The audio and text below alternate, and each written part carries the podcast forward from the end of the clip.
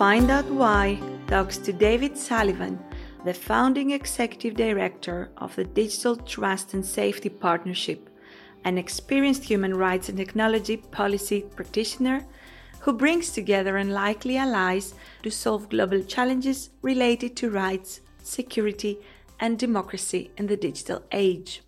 Most recently, David served as program director at the Global Network Initiative to protect and advance freedom of expression and privacy rights online.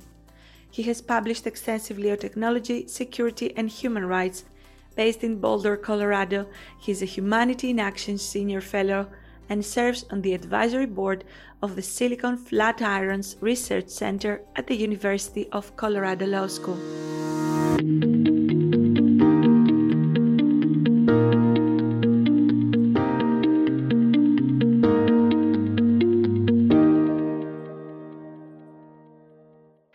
We started this interview by asking David what is the mission and the vision of the Digital Trust and Safety Partnership. Uh, so the Digital Trust and Safety Partnership um, is a new initiative really focused on promoting a safer and more trustworthy internet.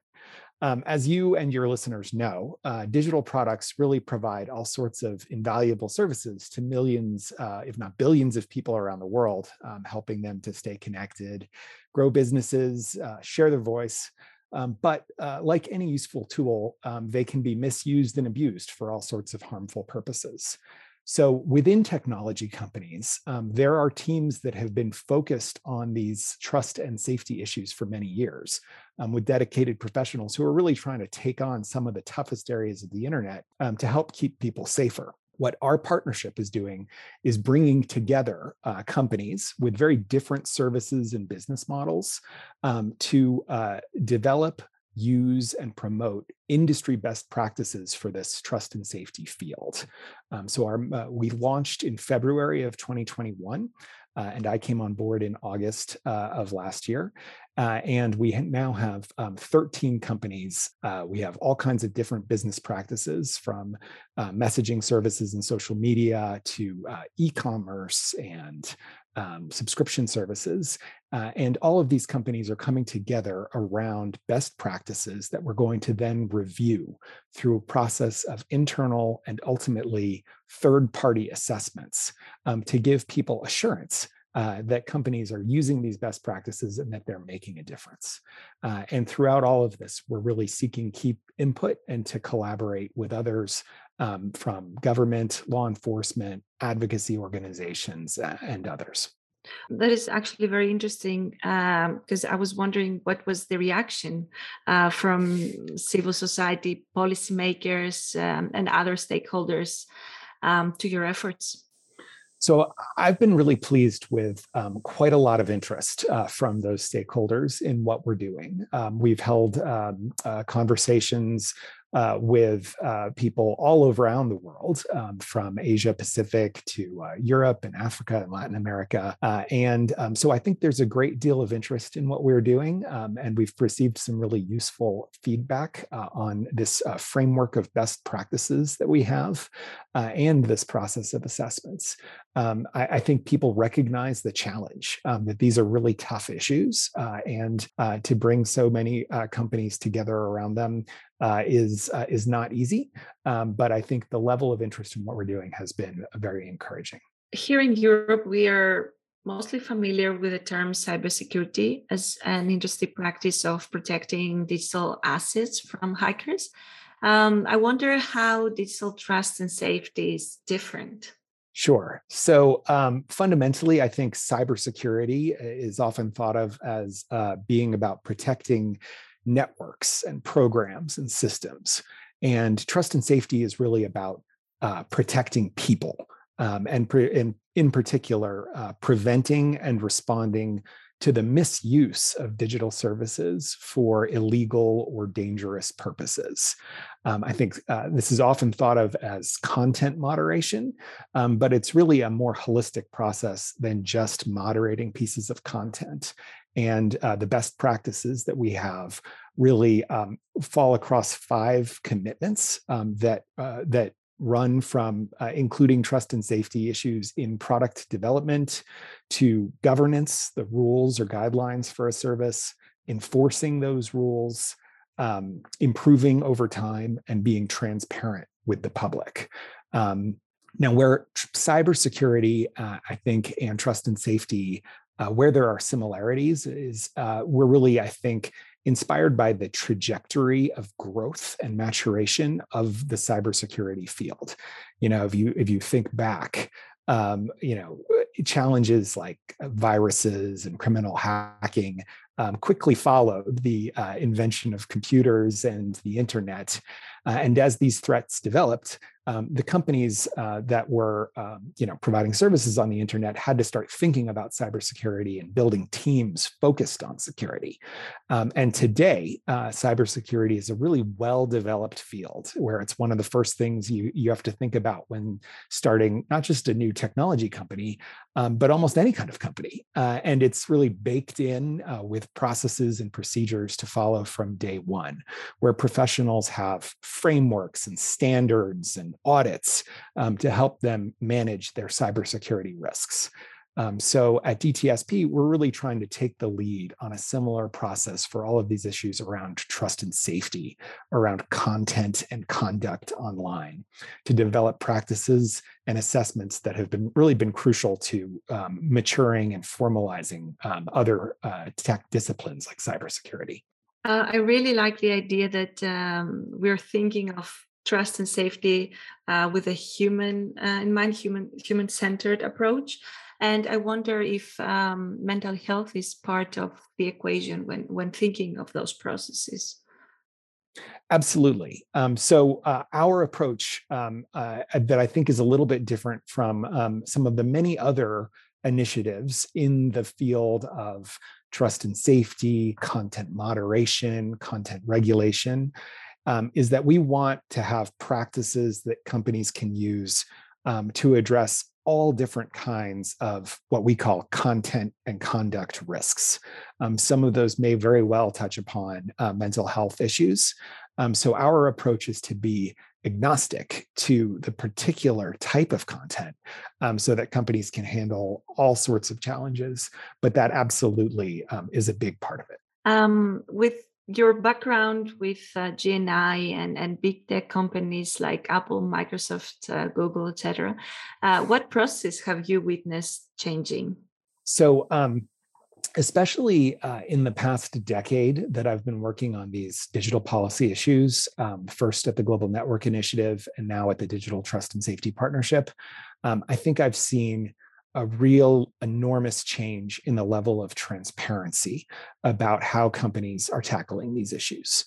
Um, when I uh, started at the Global Network Initiative, um, I think the vast majority of what companies were doing to address trust and safety, uh, whether it was in terms of law enforcement requests, um, content removal, um, or enforcing their own community standards in terms of service, um, all of this was quite secret. Um, and I think that's maybe for a couple reasons. Uh, you know, these are sensitive topics uh, that really uh, impact on real people's um, safety and security. Uh, and uh, also, you know, these companies are, are may not have been uh, accustomed to, sh- to sharing this kind of information. Um, that's changed dramatically. Um, now, you know, you go to any of our member companies, and and many others throughout the field, and you can really see that they're publishing extensive transparency reports and are engaging with all sorts of outside experts. That's not to say there isn't more to be done. Uh, there always is. Um, but I do think that there's been an important change. And this was one of the reasons when I learned about the Digital Trust and Safety Partnership, um, I was excited to, to, to be part of what they were doing. Um, so, you know, while I think, especially dealing with these challenges, you know, whether it's things like child sexual abuse material, terrorist use of the internet, um, all sorts of really challenging issues, um, and, and, dealing with them at the scale of billions of people using these services is a challenge. Again, with always more work to be done. I do think that companies that have made uh, public commitments to these kinds of collaborative initiatives and partnerships um, are making a difference. Uh, and I do think that there is um, a lot of action happening in this world of trust and safety, um, a lot of complementary initiatives underway um, that we're working with and talking to. For example, um, the World Economic Forum has a global digital safety coalition uh, that we're involved with. Um, and there's groups like the Trust and Safety Professional Association, who are pr- creating a professional society for the individuals working on trust and safety um, that are really helping to, uh, to again, advance this field, not just in big tech uh, companies, but in all sorts of, of providers of digital services, including maybe the companies that, that are going to be the big tech companies of tomorrow. Interesting. Uh, in your experience um, in the realm of uh, disinformation, does uh, deplatforming work? So um, I think when it comes to these issues, uh, especially on on disinformation, which I think is always a very fraught and contested area, um, but more broadly across all the kinds of um, content risks, uh, we often you know sort of uh, oversimplify this to binary decisions about whether a certain account should be deplatformed or not.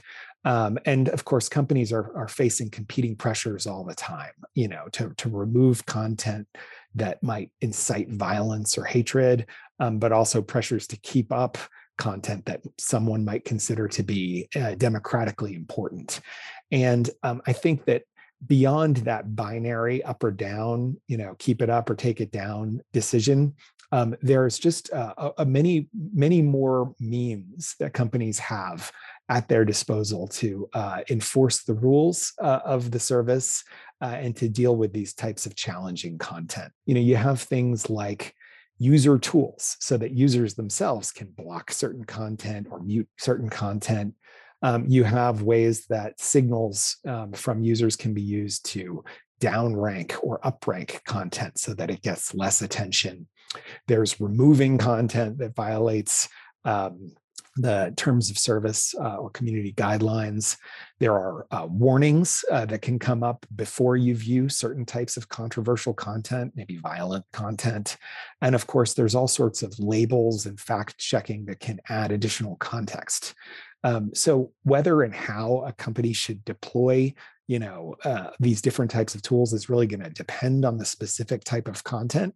Um, but um, I think you know and that that's going to be easier in some cases and harder in other cases and i think sometimes the cases that get the most attention um, are the easiest ones uh, as opposed to the hardest ones.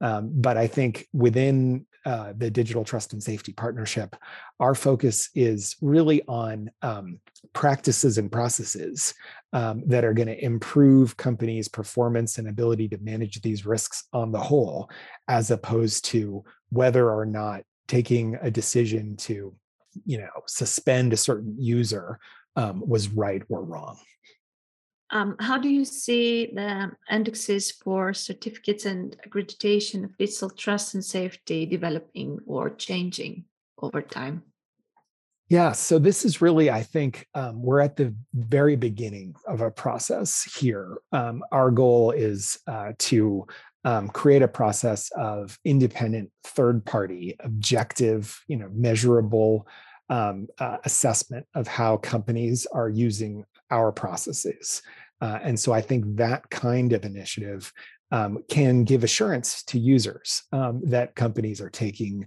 uh, trust and safety seriously. Um, but we're just at the beginning of trying to think about what that process is going to look like. And we're going to seek input from uh, other folks within the industry, um, user and consumer advocates, government, policymakers, law enforcement, academic experts um, to help us shape that process. Uh, and ultimately, then have something that really meets the needs um, of, of people who care about these issues. Which leads me to my next question. What uh, do you think um, uh, about the Digital Services Act? Yeah. So the Digital Services Act, um, let me just start by saying, you know, that the mission of the partnership is really about the development and promotion of our best practices. So our mission really isn't centered around legislative advocacy. Um, but we do want to be a resource for policymakers uh, and a source of public education about these best practices. Uh, and what I would say here is that I think um, you know, the companies that we work with recognize that sort of fostering a safety by design approach to services um, is really important. Uh, and I do think that they take that responsibility and the values that drive that seriously. Um, so they're not waiting uh, to uh, comply with regulations in the Digital Services Act that aren't going to come into force for a while yet. But I think are working proactively together in our partnership and through other efforts to think about how um, best uh, to tackle these kinds of issues. Um, so our efforts are not really, uh, you know, in lieu of um, regulations uh, like what is going to come in the Digital Services Act, but the idea is to supplement and complement those uh, and really help companies anticipate and mitigate these kinds of risks.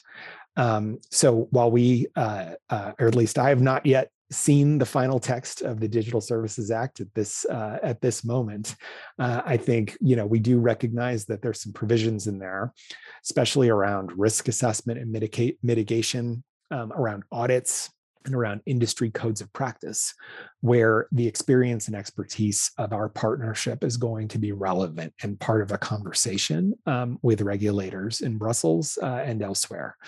Um, and we've been speaking to policymakers as part of our process, talking to folks in uh, the EU, um, in the US, the UK, Australia, and, and other countries um, to inform them about what we're doing and to be a resource for them. Um, the, the other thing that I would say that I think is really important when it comes to um, government efforts and legislation and regulation in this space is the importance of leading by example um, and to ensure that internet regulations uh, that are crafted um, are done so that they don't inadvertently maybe provide justification for more authoritarian or repressive governments um, to use similar re- regulations um, to to go after uh, users and to infringe on people's rights. Um, seeing how companies try to integrate trust and safety, uh, what can you say about the process that they had to change? What what surprised you? So, um, as somebody who's been working with companies um, on these issues, but not working for companies. Um, uh, I think the thing that has surprised me the most um, is that there is a lot of humility uh, uh, uh when you talk to the people who are uh, inside companies working on these kind of trust and safety and content moderation challenges uh, and and doing this work you wouldn't expect it necessarily from some of the largest and most technologically advanced companies in the world um, but i think the people working on these things actually realize that they don't have all the answers um, and that the processes and technology that they use um, for trust and safety are all works in practice um, that and that there's a lot more work to be done i also think that those teams um, who are working on these issues are actually much more open to collaboration uh, with interested groups and perspectives and experts um, than some folks on the outside might think.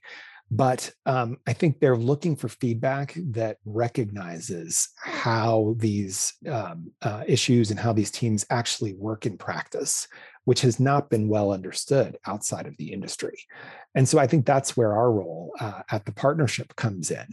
Um, so, as we uh, develop and publish state of the industry reports based on the assessments that our company members are doing of their practices, uh, and that w- as we share information, not about what specific companies are doing, but, uh, but about trends uh, and about findings across the industry and where things are more mature, where things are less mature, and how things can improve, I think that hopefully um, will help uh, shape uh, people's understanding of how trust and safety works and provide um, more constructive avenues um, for folks outside of companies um, to engage with folks inside of companies um, to hopefully make users experience of the internet uh, and of digital services um, safer and more trustworthy. Um, what can we expect from the digital trust and safety partnership in the future? So, as I uh, had mentioned earlier, uh, our company members are conducting uh, internal assessments of their use of our best practices. And based on those assessments, uh, we're going to publish an inaugural State of the Industry report um, that gathers insights from across our company members and shares industry findings about trust and safety. Um, and we're going to use that as the basis for conversations with policymakers and NGOs and others interested in this work um, all around the world. And at the same time, we're going to move forward with developing this third party independent assessment process to give users more assurance um, about how these issues are being handled. That's a great way to, uh, and a great message uh, to end our interview today. Um, David Sullivan, uh, Director of Digital Trust and Safety Partnership, thank you so much for being with us today. Uh, I'm Elena Giolla for Find Out Why.